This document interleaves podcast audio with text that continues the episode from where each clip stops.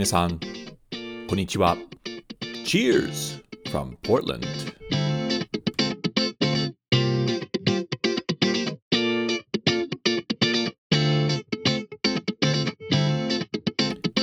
皆さん、こんにちは。そして、明けましておめでとうございます。どうも、お収集ブログのレドです。ポートランド、オレゴンのお酒シーンを紹介するおトックポッドキャストへウェルカムです。これは新年の初ポッドキャストであり、エピソード26です。このエピソード26では、オレゴンのお酒ニュースやストーンブレーカーの第2号店を紹介します。そして、今回のインタビューによって、岩手県のホップ産地の遠野市でかなり活躍する田村純一さんを紹介します。田村さんは遠野市で結構先端的な活動をリードしてますので、ご期待ください。なお、このポードキャストはトラブルポートランドの提供でお送りします。ポートランド観光にご関心のある方、ぜひ www.travelportland.jp へどうぞ。トラブルポートランドの皆さん、ありがとうございます。これからは僕の一番好きなセグメントのドリンクタイムです。今日のお酒は Burnside Distillery のオレゴンオーク樽熟成のウイスキーです。あ、この香りは大好き。乾杯じゃあ、エピソード26をスタートしましょう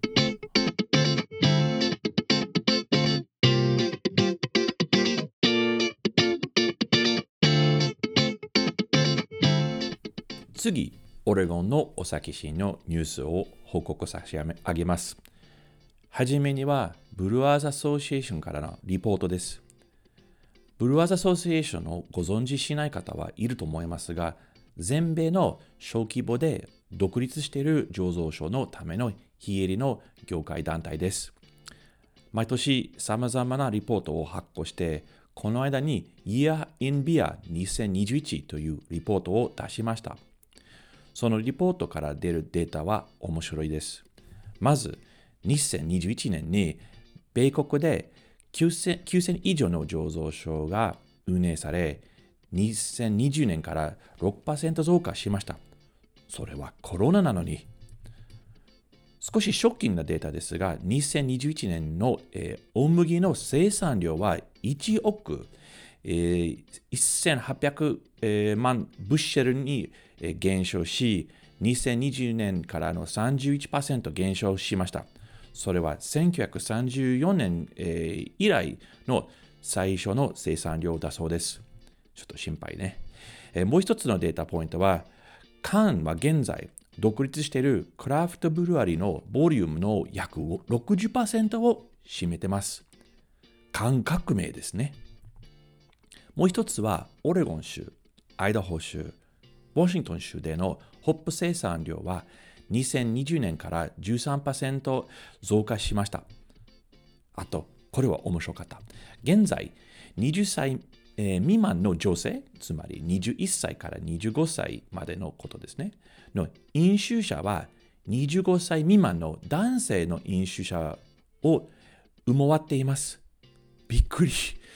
日本では同じ現象は行っているでしょうか？2022年の予測ですが、えー、醸造所の数は引き続き増加しますが、その割合は前年より低くなります。まあ、これからブルワリーは増えることですね。すごい。このリポートの業界の読むとコロナの影響は、まあ、結局クラフトビール業界にそんなに大きなダメージをしなかった。ほっとしましたね。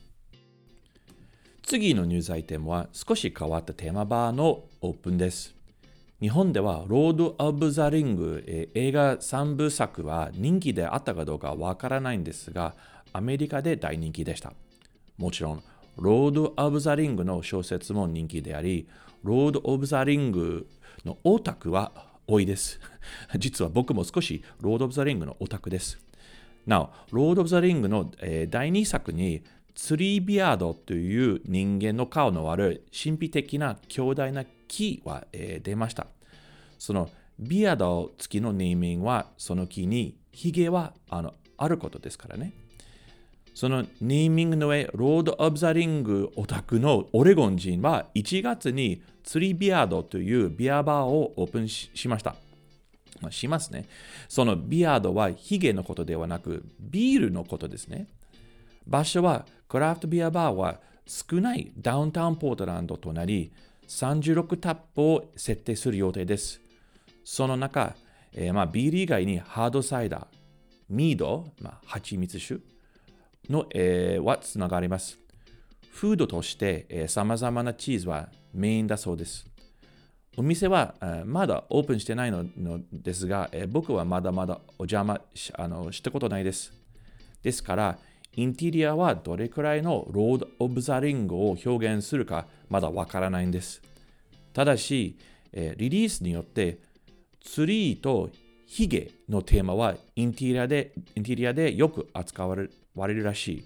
それは 何でしょうまあ、行ってみないとわからない。このお店はうまくいけば、まあいいと思います。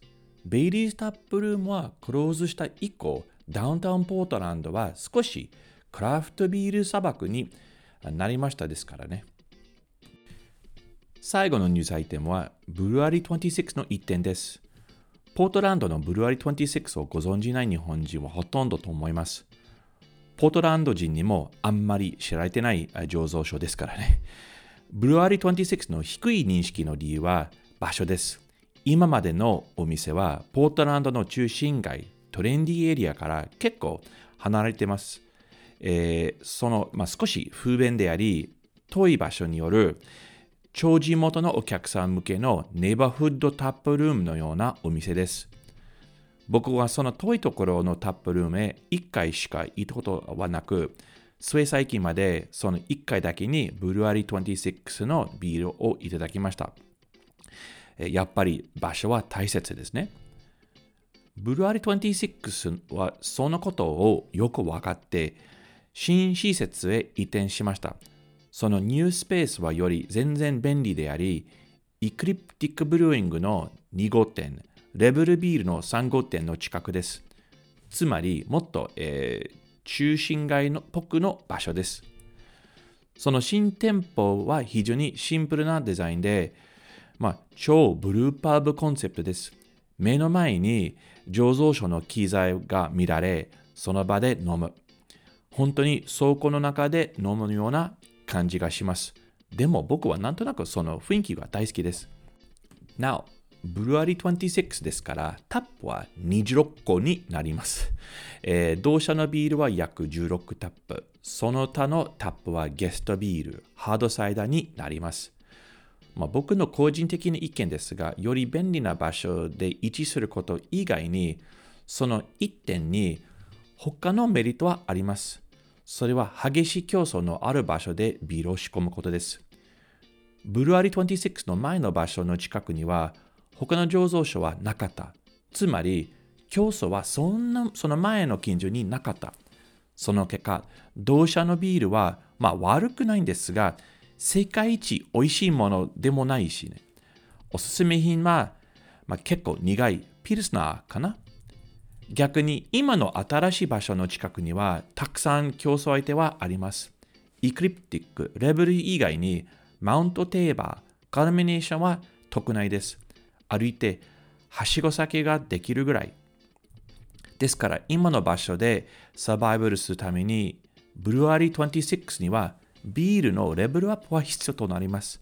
ですから一転してよりプレッシャーを感じていただけばいいと思います。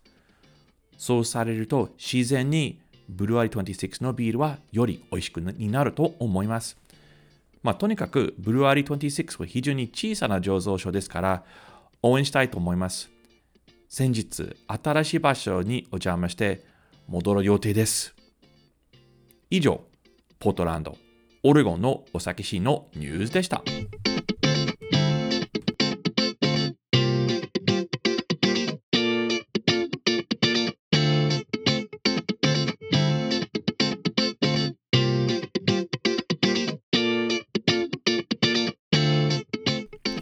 次はオレゴンの飲食店紹介コーナーです。今回に、えー紹介したいのはストーンブレーカーブルーインです。Now、以前にストーンブレーカーを、えー紹介しましたが、それはポートランドのミシシピアブルに位置している1号店でした。今回、同社の 2, 号2号店を紹介したいと思います。場所はポートランドのセント・ジョーンズ近所です。ポートランド市内のエリアですが、ダウンタウンからかなり離れている近所です。他の近所より物件はほん少し安く、若者はファーストホームを買える、えー住宅街です。繁華街もあり、えー近所の名所は1930年代にできたかっこいいデザインされた、えーセイント・ジョーンズ・ブリッジです。オクシデンタルというドイツスタイルビール専門醸造所もセイント・ジョーンズ近所にあります。ストーンブレーカーの2号店ですが、今のところ、えー製造所にならず、タップルームオンリーです。インテリアはまあまあ広く、基本的に1号店と同じく実社のビールを提供しています。幸い、今のオムニコンバリアント対策として、アウトドアでビールを飲むオプションは結構あります。まず、お店の前の歩道に屋根の下に、テーブルは並んでいます。それはいいお天気の時に、えーピープルウォッチングがよくできる、座るエリアです。ただし、冬の悪天候にそんなに良くない飲む場所です。ヒーター、壁はないですから。天気は悪ければ、屋根付きのパーティオのはおすすめです。広いスペースであり、屋根2つの、えー側面に壁はあります。壁はない側面に厚いスクリーンのようなものはかけてかけてあります。そして壁、まあ、天井かな？にヒーターはついてあり、十分暖かいです。パーティーのテーブルの離れはあり、ソーシャルディスタンシングは簡単です。ですから、今度、ポートランドに来るときに、ぜひ、セイント・ジョンズ近所まで足を伸ばして、いろいろ発見しながら、ビールを楽しんでください。以上、飲食店紹介コーナーでした。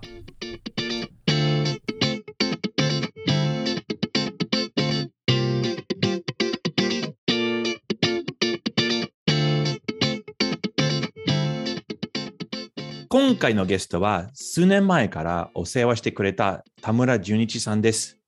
田村さんは岩手県の遠野市の遠野醸造所の,、えーとの取締役であり、遠野市で地元のホップの、えー栽培、地元のビール業界及びビールカルチャーの様々な応援をリードする素晴らしい方です。実は僕は、えー、遠野市へ行ったことはなく、すごく行きたいです。えーなぜかと聞きますと、オレゴンのように、遠野市はホップの産地です。写真でしか見たことないんですが、オレゴンのホップエリアより、えー、遠野市の方が全然綺麗です。えーそして、えー後で田村さんに説明していただきますが、遠野市では、えーホップツーリズムはかなり進んで、オレゴンより上手にしてます。本当に行ってみたいな。えーホップ、ビールを通じて、遠野市では、あの町おこしはえー結構行って、田村さん、田村さんの仲間や、えー田村さんの同僚のおかげです。ですから、早速、田村さんの紹介したいと思います。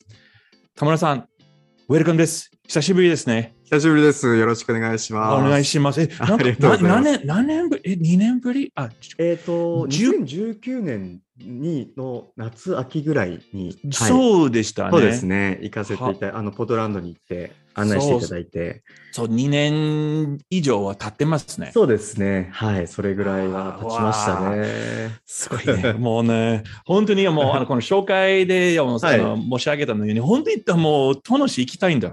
そうですよね。本当に写真ってそういう素晴らしい、なんか、はいなんか、なんかビア好きな人たちにとっても、もうはいパラダイスみたいな。ああ、そうですね。風景がいろいろと、はい、準備をしているところなんですけども。はいはいはい。まあ、後でその、まあ、トノシの話をしていただきたいと思いますけど、その前にですね、はい、はい、あの田村さんの、えーまあ、個人の方のはい。自己紹介、あの、い出身地とか、その、今までの、はあの、まあ、その、職業とか、あの、はいあの大学とか、そういうことを紹介していただきましたでしょうか？はい。えっ、と、出身はあの和歌山県の田辺市というところでして、あの和歌山県の南の方にあるんですけども、あはのまあ、田辺市って結構大きな市になっているんですがうん、もともとは人口3000人ぐらいの村で生まれ育って、田辺市は？田辺市ってあの市市町村合併あの合併で大きくなったんですよ。あー。それはいはい。前にあの3000人ぐらいの3000人だけ。村で、はい、生まれ育って、今、はい。田辺市って多分7万人ぐらいとかですかあね、大きくなってるんですけども。あ合併してからね。はいそうです、そうです。はい。で、そこで生まれ育って、で、大学、京都に行って、はいで、えっ、と、最初、会社は、あの、リクルートっていう会社に、あえー有名な会社ですね。まあ、大きいはい会社ですね。はいではいはいそ。こに入って、あの、住宅、まあ、えっ、と、家とか、えーんそういうことの、まあ、部門に入って、まあ、そこで新規事業の立ち上げとか、あとはその不動産会社に対するコンサルティングとかを、まあ、やってたんですね。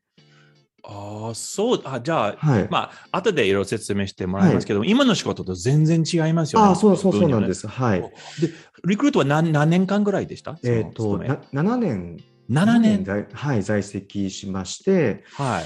で、まあ、あの、終わりの頃に、まあ、自分がさっき言った小さな村で生まれ育ってたので、うんまあ、どこか、えっ、と、日本の地方で仕事をしてみたいなっていうことで、まあ、いろいろ、いろんな日本の、まあ、田舎を探してたんですね。はい。で、まあ、遠野と巡り合って、2016年に会社辞めて遠野に移住したっていう感じです。え、遠野市？なでも、はいあその前まで、はい遠野市へ、ええ行ったことあったんですか？あななかったですね。岩手県 岩手県すら行ったことがなかったかもしれないですね。え？はい。あのまあ、一応選んだ理由で言うと、んうんうん。あのまあえっと、2011年にあの東日本大震災があって、はい。はい。えーまあ、近くの沿岸部とか、まあえっと、復興の工事が進んでたりとかするんですけども、あの僕の生まれ育ったさっきの和歌山県田辺市っていうところも、うん。あのこれからいついつ大きな地震が来るかわからないって言われてる場所なんですね。あのはい。南海トラフの地震が来ると言われている場所で、うん。でもしまあ地元にそういう大きな何か災害が起きたときに、まあ、地元で何か立ち上がれたりとか、えー仕事ができる人になっていたいなと思思いもあったんですよ。で、それでやっぱり自分は東北に身を置いて活動した方がいいかなっていうので、東北を中心にあのい田舎というか働く場所を東探してた。北に絞って、その次は遠野市ですね。そうですね。で、あはいえっと、や、いろいろ見てたら、まあ、東農でいろんなこうプロジェクトが動き始めているタイミングだったので、まあ、その立ち上げに参加したという形ですね。え、ということは、はいはいえ田村さんはリクルートで7年間働いて、ちゃんと毎月、毎月お給料もらって、はいはいはいはい。でそれから離れた。もうやめて。そうです、そうそうですね。で、でも遠野市へ、はい。えーちょっと移住したときに、はいもうその次の仕事もすでに決まってた。あそうですね。はい。その新しくプロジェクトを立ち上げる仕事っていうもので、はい。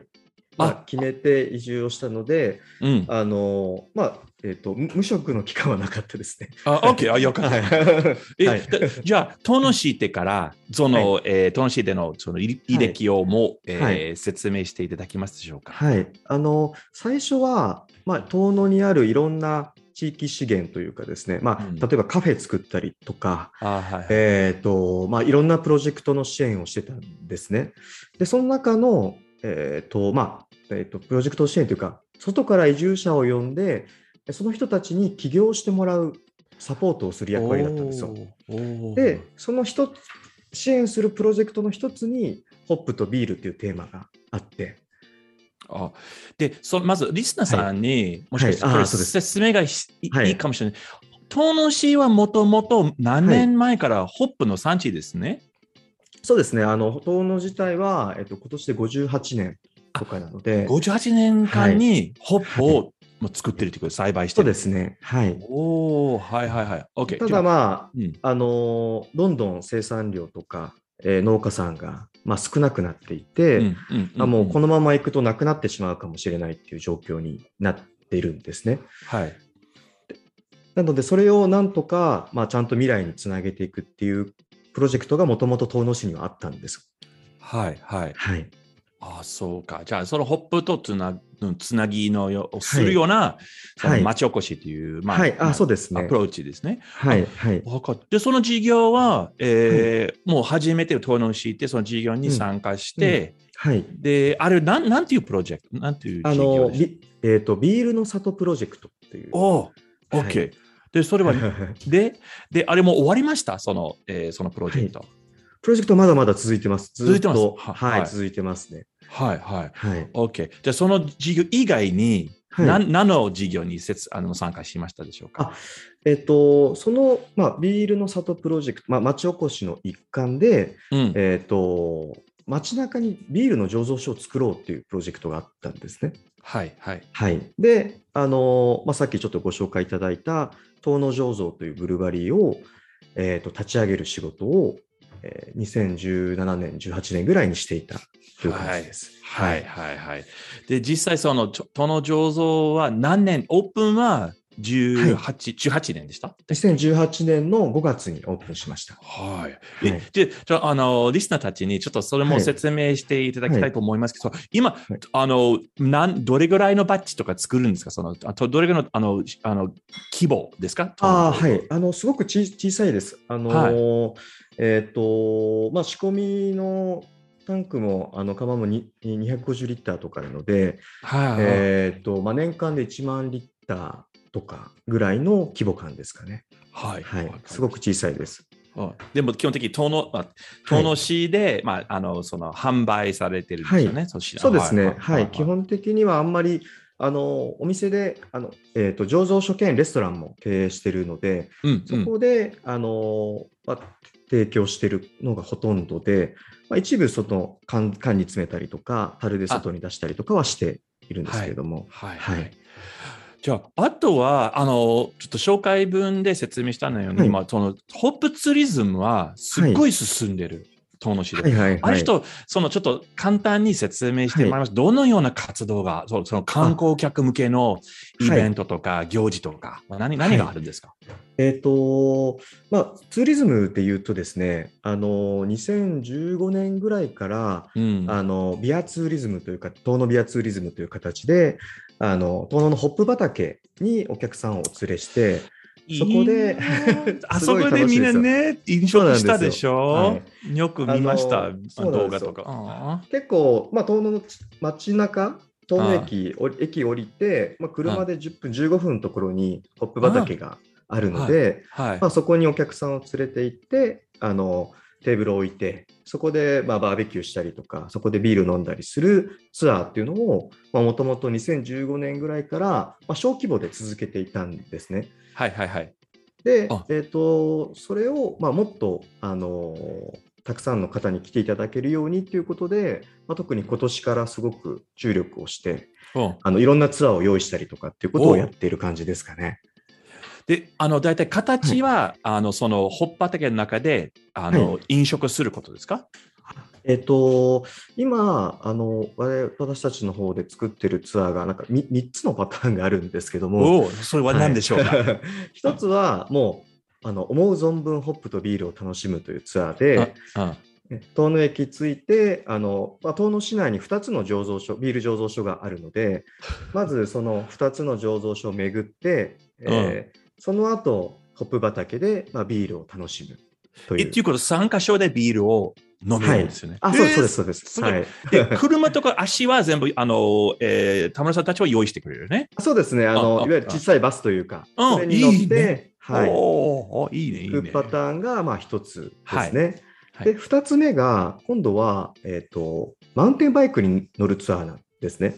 おお、はいあのもちろんあのお酒飲んだ状態で乗れないので、あまず、えー、とお酒飲んでない状態でマウンテンバイクに乗って、うん。えー、と遠野ってすごく、えーとまあ、里山というかですねあの、うんうんうん。綺麗な風景があるんですけどもはい。その中を自転車で走っていって、えー、と途中でホップ畑に立ち寄ってで、はい。農家さんの話を聞いてうん。でその後今度農家さんがやってる、えー、と民宿というかレストランに行って、あはいそこであの、まあ、しっかり運動した後に、えー、とその農家さんが栽培した野菜を使った料理と地元のビールを楽しむ。最いいっていうツね。アーが、あれ、あれ、今のあの2つ目パターン、あれはい何時間ぐらいですか？そのえっとで。すね、4時間から5時間ぐらいです。お、じゃあ完璧じゃないですか。あはいもうね、はいえー、OK。もうどんどん面白くなります、ね。じゃあ三三三つ目のあ、3つ目はですね、あのこれはあの遠野市自体がですね、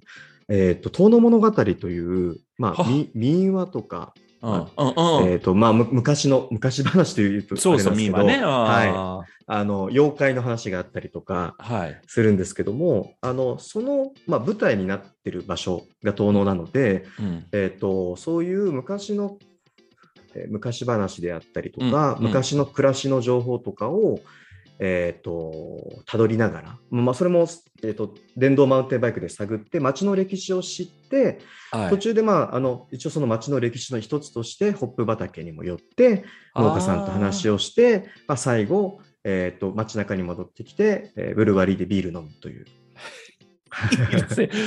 え、これで基本的になな夏だけですか、あるいは一年中ですか？あの一番最初にお話ししたブルワリーってホップ畑に行くっていうのは、基本結構夏のシーズンです。あのホップのグリーンカーテンがあるそうそうそうそうそう、はい冬になるとちょっと風景が違うんですよね。そうですね。何もないからね。はい、はいで、あの2つ目と3つ目のあのマウンテンバイクとか自転車で走っていくものは、春から秋という形で、あ、そうね。え、はいい、いなうんいいね。結構あの春とか秋とかもですねあの、まあ、グリーンカーテンはないんですけども農家さんは作業しているので、まあ、そこに立ち寄ってあのホップの作業を見せてもらったりとか、農家さんのそう。そうその作業ぐらいでももうグリーンカーテンないんだけど、まあ作業が見えるから、ほら、めめはい。日本でではまだまだはい。全然、ま、珍しいでしょ、そのあホップの栽培だから。まあ、作業だけで見て、すごい楽しいと思うね、お客さんには。いいなのでそうか。そういうツアーを今、はい、企画してやっています。じゃあ、田村さん、変な質問なんですけど、はい。今まで、まあ、遠野市へ移住してから、さまざまな事業に参加して、はい、今まで一番自慢は何ですか？自慢のあ一番、あ、これすごい良かったなと。あ まあどどちらですか？そうですね、あのーまあ、遠野醸造のこととかもあるんですけれども、まあ、一番、一番は、えっとホップ農家をうん支援する、うえーん。寄付の仕組みを作ったことですかあね。、あ、は、はい、はい、はい。はい、じゃあ、あの、ちょっと背景としては、あの、はいあの田村さんは遠野市へ行った時に、はじめその農ホップの農家さんな何件、何人いたんですか？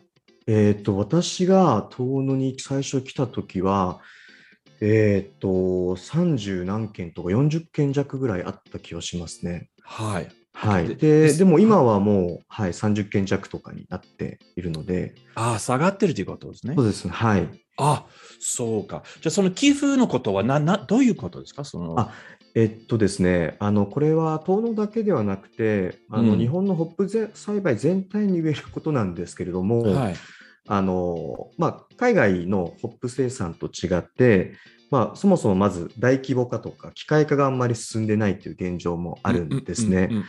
でさらにあのホップってあの収穫した後に、えー乾燥させてペレットにするじゃないですか。はいはいはい。でその乾燥施設というのが、まあ、各地にあるんですね。ほあのホップを再収穫したホップを持って行って、まあ、乾燥させる施設というかあはい。機械があるんですけども、うんその機械がかなり老朽化してるんですね。もう3、40年前ぐらいに。導入したのではいはいはい。で、毎年あの修理して直しながら使ってるんですよ。あ、あそう。うんはいで、あのそのじゃあ修理費用って誰が負担するかっていうと農家さんなんですね。もまあね。はい。はい、そうなんす。そうなんですよ。うんうんで、もともとはあのみんなでその機械を使うのであのたくさんいた農家でその費用とかを負担してたんですけどもうん今はだんだんその、えー、と修理する費用が上がっているのにあ、高くなってるんだ。はいまあ、古くなってるしね、もちろん。そうそうそうそれを支える農家さんの数も減ってるんですよ。あ、同時にね。そうですそうです。コストは高くななりながら、そのはい人数は少なくなってる。はい、そうすると一人当たりのそうそう増えるんですよなるほどね。まあ他にもいろんなその栽培現場の課題があるんですけども。結構もう農家さんだけでは解決できないものになってるんですよね。はい。じゃあ、例えばその機械が壊れてとかし、まあ、新しく修繕しましょうっていう時に、農家さんその費用なかなか出せなかったりするんですよ。うんであの、東南じゃない他の地域とかだと、そのみんなで共同でその施設を使ってたんですが、うんもうこれからその修理するお金とか出せないっていうので、もうそこのち農家のチームが一気に、一気に辞めたみたいな事例もあったりするんですよ。あということで、完全に乾燥でき、はいしてない場所もあるんだそうですそうですそうですおはいーあ、いやいや、そんなに高くなってるんだ。なるほどね。なので、はいあのまあ、そういったその、まあ、お金も結構必要になってくるので、はい、うん。えっとそれをあの、まあ、遠野にビアツーリズムに来た人だったりとか、うんうんうんあのいろんなイベントに来てくれた人に、まあ、支えてもらう仕組みを作れないかなっていうのを、おーえ2年前ぐらいから考えてたんですね。はいはいはい。であの日本でいうとふるさと納税っていう仕組みがあってですね、うん。あの自分が住んでいない、まあ、住んでいる自治体ではない場所他の、えーはと地域に他の場所対してえーあの納税できるというか寄付できる仕組みがあるんですよ。へあ、そうか。はい。面白いね、思うな。はい。でその制度を使ってあの僕たちのホップとビールのプロジェクトに寄付してくれませんかっていうことを去年ぐらい去年一昨年かな。2年前ぐらいから、まあ、呼びかけてやってるんですけども、えっと、現去年とかでですでは、えっと、800人ぐらいから、そう個人ベースで寄付するんですよねなるほどね。ははい。い。で集まって今その、つまあ、積み立てているというかうんお金自体も、えっと、1000万円弱ぐらいあってで、今年またその1.5倍ぐらい増える予定でえ、すごい。そのお金を使ってあの農家さんの支援をしていこうっていうことを今やってるんですね。あ、なるほどね。はいあ、すごい。いや、やっぱりわその、それは自慢プロジェクトになったことはよくわかる。本当に人の、あ、そうで、わ、あ、なるほどね。はい、でじゃあ今年からその農家さんの、えーをを補助する、まあ、サポートする仕組みっていうのも、えー、と徐々にでき始めていましてあの、うん皆さんがたくさん支援していただいたお金をじゃあ本当にそのホップをこれから続けていくとかもっと産地としてホップ産地としてあの強くなっていくというかですね。そうね。はい、や安定していくようなところにチャレンジしていると。そうね。あのね、田村さんがね、おっしゃったのように、はい。やっぱ、うん。ホップ産地って、ホップを栽培するだけで、はい。全部じゃないよね。本当にその、はい。その加工することね、あの、その、はい。乾燥、またペレット化。はい、そういや、そう。そうほ、すく、ほんとその植物、その、を作るだけではない、ね、はい。あの、産業ですよね。そうなんですで、あはいの、はい。さっき、あ、それはあの、えっ、と、その、寄付とか納税の仕組みの話だったんですけども、うん。あの、もう一つ、えっ、と、今年から今企画というか、あの、計画をしているものがありまして、それが、あの、さっき、えっと、ビールのツーリズムが3つあるって話をしたじゃないですか。うんはい。で、そのツーリズムの参加費、参加料金の一部を寄付金にする仕組みをまた別で作ってるんですよ。いいんじゃない？ねなのであのツアーに参加するだけで、その産地を支援できるという仕組みをちょっとね、お客さん、はいそうそう、いい、でなんか、いいいいい気持ちしますね。あそうそうそうそうですそうです自分でちょっと貢献した、ちょっとはい貢献のような、はいあの気分を作ってみ、嬉しいでしょうね。そうですね。いい。やー、すごいよ、いろいろ考えてるね。あ、え、田村さん、ちなみに、はい。遠野市で作られているはいホップのはい。品種は何の品種ですか、あのーえっ、と、いくつかあるんですけれども、はいまあ、一つ、まあ、ブランド名称ではあるんですが、あの、はいいぶきという品種、品種ブランド、ブランドですね。はい。はい。まあ、これが、あの、生産量としては、東の中でも多いものです。いぶきね。はい。はい。で、あとは、新しい品種として、村上セブンという。ああ、村上さん、れ有名な、はいね。そうですね。はいはい。はい。で、あと、まだ名前もついてないんですけども、あの、別の新品種とかも一部、本当に試験的に栽培をしている感じですかね。あそう、試験も必要なんですよね。やっぱり、はいちゃんとね、栽培できるかとか、あと量、どれが量が出るかとか、テストしないとダメだね。そうです、そうです。はい。もうじゃあ、あの、その、えっ、と、その、遠野市で作られているホップは、どこの会社のビールにはい。使用されてますでしょうか、まあまず、あの醸造でしょ、一 緒あ、あの、えっと、前提として、遠野で栽培しているホップは、あのキリンビールさんの契約栽培。キリンビール。はい、キリンビールさんが一旦全部買い取ってくださってるんですね。おお、ということは、そのある農家さんは、もう、はいもうその実際にホップを栽培して収穫すれば、キリンビールさんは全部買ってくれるということ。そうです、そうです、そうです。てかお客さんはもうずーっと、まあ、はい相場にいるような形ですよね。そうです、そうです。ね。はい。じゃあでどうん。あのキリンが買いキリンさんが買い取ったホップの中で、さっきお話あの最初にお話ししたいぶきという品種は、あの他のブルワリー、あのまあ、うん東野醸造であったりとか、全国の、えー、とブルワリーに販売をしているんですね。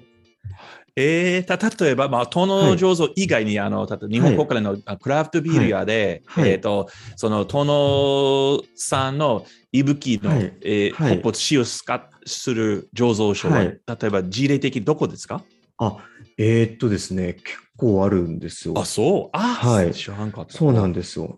で、あの、今年、えっと、あの、岩手県のブルワーさん、ブルワリーさんうんに、うん。あの、岩手県内あののホップを使ったビールみたいな、あの使ったビールを企画したのも、ははいい、はいはい、はい。やってまして、はいで、あの、今回は、あの、キリンビールさんだけじゃなくて、札幌ビールさんのホップも、あの、はい、提供を、ちょっと特別に、はい、企画してあのやってるので、ああ、そうかそうか。あの、ほら、最近の札幌さんなんかソラチエースあのビールも作ってましたね。そうはいです、そうです。はい。はい。なるほどね。ああ、いや、面白いな。あの、ね田村さん、全然話変わるんですけれども、はい一応、はいあの、オレゴン、はいはい。ポートランド、はいねの話ちょっとね、あの、したいと思います。あそうえ、はい。あれ、今まで、あの、田村さんは、あの、まあ、ポートランド、オレゴン、何回にはい。聞いたことあるんですか？あの、2回、2回ですね。?2 回。はい。。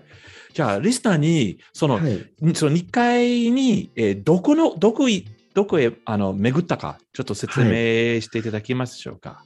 はい。あの、最初に行ったのが2018年の1月うん。でして、まあ、ちょうど東野醸造のオープンする前だったんですけども、結構いろんなブルワリーに連れて、あの、瀬戸さんに連れて行っていただいて、結構いっあぱいね。のあの うんストームブレーカーとか、ホップワークスとか、あとラブリワトリーとか、うんうん。あとナットさんのところとあ、か、ナットさんね。はい、ドイグルハハウスさんとはいはい。かですね、えーはいレベルビアとか、うんうん。あと、その2018年に行った時には、えっとブルバリー以外にもあのクロスビーホップはい。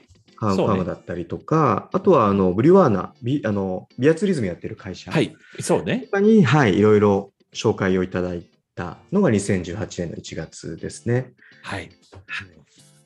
で、その次、19年でしたね。2019年は、あのそうですね、えっ、と、ヤッキーマにあの行く予定があって、で、ぜひポートランドもということで、あのお伺いさせていただいうんて、あの、えっ、と、2018年に行ったメンバーと違うメンバーを連れてそうでしたね。ですよね。はいなので、はいあの、ちょっと違うまた、あ同じブルワリーもありましたし、違うブルワリーもということで、あの、うんラブリュワトリーをまた行かせていただいたりとか、あとはカスケードも行きました。あカスケードも行きましたね行きましたね。はいはい。エクスノーボさん、ノーボとかですね。はい、行きましたね。は。はいい。あと、グランドブレーカー。あの、はいあの、えグルテンフリー、はい、グルテンフリーでの。すね。とかですかね。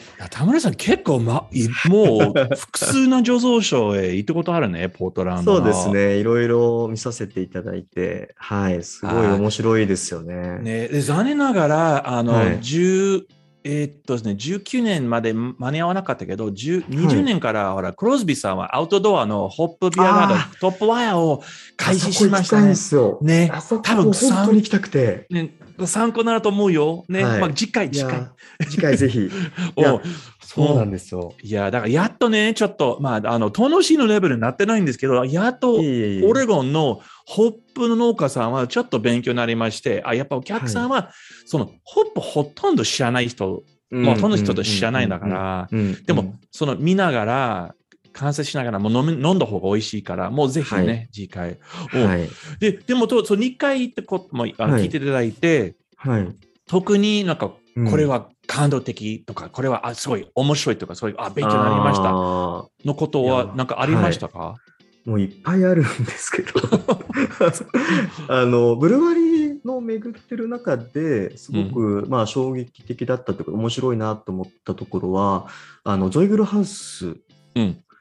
なぜですか？行った時にあのもともとそのエッドさんからご説明いただいてたんですけどももともとそのレンツという町で、はい。あの町がすごく再開発で分断してしまって、うん。うん。えー、となかなかそのテナントを入れても街が盛り上がらなかったところを、ね。まあ、ブルワリーを入れるとそこでコミュニティが発生して、うんうん。すごく盛り上がっていったって話を聞いて、いやすごいなんかそのビールの力というかですねコミュニティとビールの関係性みたいなものはなんか面白いなと思ったところはありましたね。はいはい、すごく面白いあれね、本当にそうですね。はあの、あの今、結構その町おこしの、そのはい。ビールのはい、陰で、すごいな、うんうん。そこね。あはいはいはい。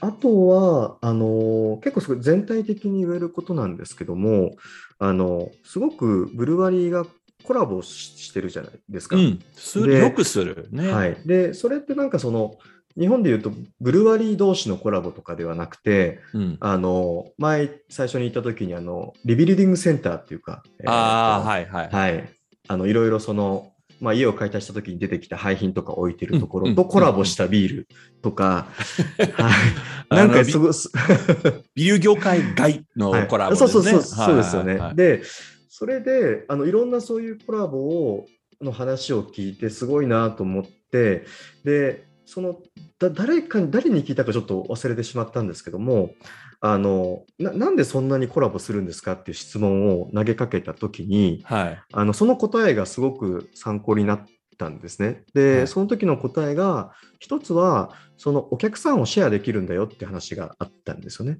うんあのそれぞれのコミュニティに、ええーと紐づいているお客さんがはいはい。自分のブルワビールのことも知ってくれて、お客さんが増えていくんだよっていう話うんうん。が、まあ、シェアしてコミュニティを広げるって話が一つと、で、もう一つが、なんか、まあ、その方が楽しいでしょって話をされてるんですよね。あ そうね。そうそそれはすごく大事だなっていうふうに思ってですね。あのーまあねビジネスとして広げることもそうだし、そういう他の人たちとコラボして、それがすごく楽しい。でそれがその、まあ、楽しい人たちが増えていくと、まあ、街が盛り上がっていくっていうようなところを感じてそれですね、もコミュニティ作りの一つのそうそうそう、そうなん形ですね。はい。あいや、よくあある。あね。はい。あ、よかった、よかった。ね、いや、いや、あの、やっぱコラボ多いんですよね、本当に。そうですよねもうそれ本当楽しい。で、あと、はいまあ、さっきほら、えーちょっと話に出た、あのクローズビーさんもよく、はいあのまあ、ビール実際作れないんですけれども、やっぱり、あの、様々な醸造所とコラボを、うんうんうんうんあの、事業します。はいはい、よかった。じゃあ、田村さん、あの、まあ、はいもう、もう今の録音2021年の12月なんですけど、はいもうはいそろそろ22年になりますよね。はい。はい。あの、22年の。楽しいでの予定、将来のはい将来の予定はは何ですか？えーっとですね、まあ、一つはですね、一番大事なところは、その、まあ、ホップの生産現場をより安定化させていくというところで、はい、あのさっきいろいろまあ寄付金が集まってきてで、今そのお金を使って、もう具体的にホップ栽培現場の課題解決みたいなことを進めているので、うんはい、それをよりこう踏み込んでいくっていうのが、まあ、一番大事なことですね。そうですねで。、それ以外にも、まあ、ちょっとその観光というかお客あの、旅行がどうなるかわからないんですけれども、はい、さっきお話ししたビアツーリズムというものをどんどん増やしていって、あのたくさんの方に来ていただけるようにしたいなと思っていますし、うん。あと、まだまだその観光地というか、あのビールを楽しめる場所としては、まだまだ、えーと足りない要素もあるので、今、えーとまだ本当に計画段階なんですけども、えーともう一つブルワリーを作りたいなっていう。え？えー楽しみ考え三つ っていうこと？うわ、すごい。え、ト市の人口は何人ですか？2万、2万6千人弱です。もうオレゴンの町レベルの人口あたりでのの醸造所の数。え、すっごい。はい3件だったらすごいんですそうね。ですね。えーとか、あとは、その、まあ、ホップをもっと身近に体験できるような、まあ、博物館みたいな施設であったりとか、うんうんうんそういうあの、遠野に来て、まあ、今で言うと、ブルワリーを2つ巡って、えホップ畑行くっていうここと以外の楽しめる場所っていうのを増やしていきたいなと思っていますね。あーすごいね。わあ、田村さん、本当にいろいろもう22年はもう本当に忙しそうですね。でもたのそれが楽しいですよね。特にあのそうですね。自分、はいあの信じてるし事業に関しても全然もう、はいなんか楽しいから、いやーそうですね。でもいいろいろやっぱり、あのそういうのを企画していく中で、参考にしたいこととかも、やっぱり、あの、オレゴン、あさっきのトップワイヤープロジェクトの話とかも、もうすごい参考にしたくて見に行きたいんですよね。まあ、22年の予定の中に入れましょうよ。そ れそうです、そうなんですよ。本当に見たくて。まあ、田村さん、今日本当にありがとうございます。すごいすすごく面白面白い話で、僕もますます行きたくなりますね、はい楽しい。もうな、来てくださいもう、田村さん、僕前からそういうこと言ってるけど、本当にもう言うだけじゃなくて、ちゃんと行けなきゃね。はい。ぜひぜひ。あーまあ、じゃあ、また、まあ、トノシまたはトーポアヤで、また一緒に乾杯しましょぜひよろしくお願いしまう。す。よろしくお願いします。はい、ありがとうございました。ありがとうございました。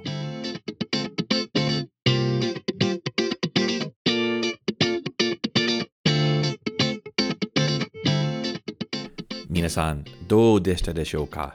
田村淳一さんのインタビュー。すごく頑張る方と思わない？田村さん、次は、トノシで飲むようによろしく。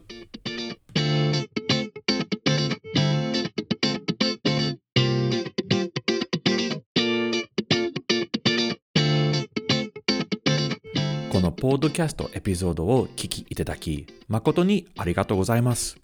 他のエピソードを聞くため、オレゴンやポートランドの飲食シーンを知るため、または飲食ツアーをご予約するために、ぜひ、収集ブログへどうぞ。Facebook または Instagram のフォローもお願いします。また次回はよろしく。